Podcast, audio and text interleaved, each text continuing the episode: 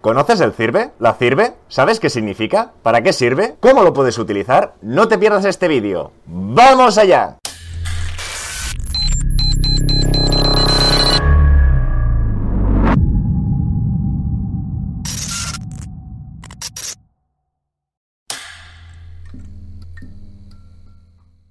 Hola a todas y todos, bienvenidos al Banquero del Pueblo. Hace poco hicimos una sesión sobre el historial crediticio, que os dejo por aquí, y allí comentamos brevemente nuestra protagonista de hoy.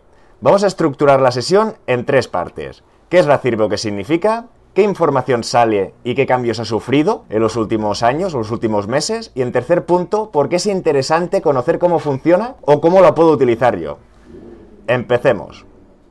¿Qué es la CIRBE o qué significa? En sí, la consulta de la CIRBE nos facilita toda la información que tenemos sobre nuestras deudas. Y tal como se indica su acrónimo, CIRBE significa Central de Información de Riesgos del Banco de España. Saltemos al segundo punto. ¿Qué información sale o qué cambios ha sufrido la CIRBE? De manera resumida, salen todas las deudas que tengamos con una misma empresa por valor superior a 9.000 euros. Si yo trabajo, por ejemplo, con el Banco Santander y tengo un préstamo con el Banco BVA de 6.000 euros, si el Santander hace una consulta de CIRBE, no saldrá nada porque como debo 6.000 euros y no llega a 9.000, no sale reflejado. Pero, si por ejemplo en BBVA tengo un préstamo de 6.000 y tengo una visa de crédito, una tarjeta de crédito de 4.000, como 6.000 más 4 son 10.000, en este caso si hiciera la consulta en Santander, sí que saldrían estas deudas. Es decir, salen todas las deudas de más de 9.000 euros que tengamos con una misma empresa, aunque la naturaleza de cada préstamo o deuda sea diferente. Pero si tienes con FinConsum una deuda de una cuenta de crédito, de una tarjeta y un pequeño préstamo, estas tres deudas sí que salen juntas sumadas. Si no llegan a 9.000, no verá nada la otra entidad, pero si sobrepasan de 9.000, sí que verán el conjunto. Si vamos un poquito más allá, veremos que existen dos tipos de riesgo, Aquí ahora nos encontraríamos en la sede electrónica del Banco de España, donde nos comenta la información que sale en los informes. Vemos riesgo directo, que es cualquier deuda que tengamos directamente a nuestro nombre, y luego en riesgo indirecto. Significa que si yo tengo una empresa y estoy avalando un préstamo de mi empresa, saldrá en mi CIRBE personal esta deuda acabalo con la empresa, pero no como riesgo directo, sino como indirecto. Y después sí que no voy a hacer más hincapié en riesgo dispuesto disponible, que esto es si tú tienes una tarjeta de crédito de 4.000 euros y tienes dispuestos o gastados 2.000, en CIRBE te saldrán puestos 2.000 y disponibles 2.000.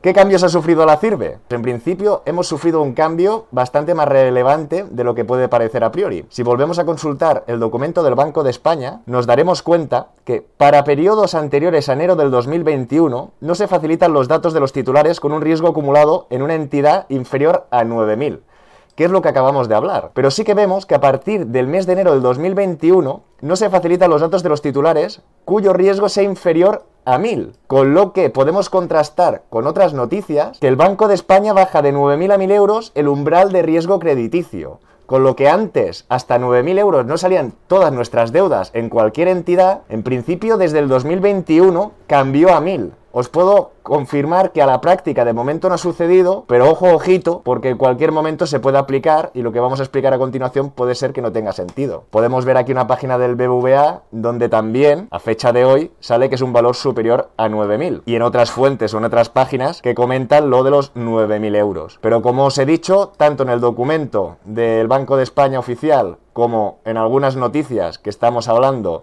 de marzo del 21, sí que salió este cambio. Así que tenemos que estar atentos. Y dicho eso, saltamos al tercer punto. ¿Por qué es interesante conocer cómo funciona o cómo la puedo utilizar? Es importante saber qué información tienen los demás de ti. Yo creo que esto es algo fundamental.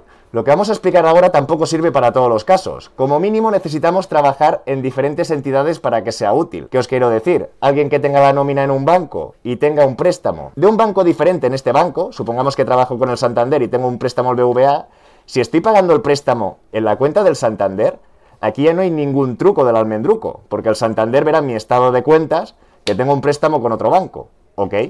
Esto funcionaría para gente que tenga dos entidades, yo puedo trabajar con el Santander, tener la nómina domiciliada con ellos, pero decidí abrirme una cuenta online con el BVA y cada mes he ido traspasando un dinero para ahorrar. ¿Qué conseguimos con esto? De entrada diversificar, trabajamos con dos entidades, sobre todo que la segunda no nos cobren comisiones. Si la otra entidad, aunque no tenga la nómina, ve que cada mes vamos transfiriendo 200, 300, 400 euros, no dudéis que en pocos meses, tal como van los algoritmos y el Big Data hoy en día en los bancos, que ya os darán un préstamo preconcedido. ¿Y por qué alguien querría esto? Al final yo prefiero que me quieran dar créditos, que no es lo mismo que cogerlos, pero prefiero y me da tranquilidad saber que cualquier cosa que quiera, sea de negocios, sea una urgencia que necesite pagar, pues ver que me ofrecen créditos. ¿Por qué estoy explicando todo este rollo? Porque hay algunos casos concretos, como sería la adquisición de vivienda cuando te falta un monto para la entrada, o en otros casos, cuando alguien ha tenido una mala educación financiera o se ha liado con diferentes préstamos y tarjetas, cuando un día da un golpe en la mesa y dice, no, yo quiero unificar todas estas deudas para no pagar tantos intereses, y para hacer borrón y cuenta nueva y empezar a ahorrar. Pues en estos motivos, tanto como para complementar la entrada de un piso como para unificar deudas, esta finalidad no está bien vista ni por las entidades financieras ni por los bancos en general. Con lo que dominar cuándo sale esta información en CIRBE es bastante fundamental para poder jugar un poco y cada uno conseguir sus objetivos. Normalmente, la información CIRBE, si tú pides un préstamo hoy, que estaríamos a 31 de octubre, en principio tarda de 30 a 45 días en reflejarse en estos datos públicos. Normalmente la CIRBE que pide un banco de cualquier particular normalmente es la del mes anterior, con lo que es de vital importancia que todo el mundo sepa que tiene de 30 a 45, yo siempre iría con el lado de los 30, para poder pedir algún préstamo en otro banco y que su entidad actual o donde estén estudiando el nuevo préstamo para reunificar las deudas o la hipoteca, tenéis 30 días para poder jugar si os conviene y conseguir vuestra finalidad o vuestros objetivos. Lo voy a explicar con el caso de la hipoteca. Según vuestros comentarios ya lo extrapolaremos o dedicaremos otra sesión a ello. Vamos a decir aquí Paco, que tiene 45 años, que cobra 1.800 euros, que se podría endeudar hasta 630, pero supongamos que le está pagando un alquiler de 700 euros. ¿De acuerdo? Ya estaría sobreendeudado. Pero Paco comenta que ha visto un piso de 80.000 euros que le gustaría saber si podía conseguir la financiación. Aquí es un ejemplo, pero para que entendamos por qué nos puede ser útil. Paco actualmente no tendría ahorros. Pero ¿qué vemos? Que un piso de 80.000, si consigue una hipoteca del 90%, la entrada que le haría falta serían 17.500 euros. Vemos que esta cuota de hipoteca a 25 a 30 años son unos 300 euros. Y vemos que este préstamo, a 7 años al 7 serían 264. ¿Dónde quiero llegar? Que él, pagando la hipoteca y pagando este préstamo, estaría pagando 550 euros, que sería inferior al alquiler que está pagando ahora. Con lo que realmente él ya está pagando más. Con lo que realmente él, con este préstamo para la entrada, no se estaría sobreendeudando. Esto para mí es una buena operación financiera. Hay, bastantes flecos sueltos, pero a priori es una buena operación. Alguien que paga 700 de alquiler va a pagar 550 en su propiedad y de aquí 7 años, cuando acabe de pagar el préstamo, solo pagará los 300. Entonces esta persona, si no tiene ahorros, va a necesitar trabajar con dos entidades, va a necesitar conocer cómo funciona la CIRBE para con el banco que le está habitualmente decirle que tiene la entrada.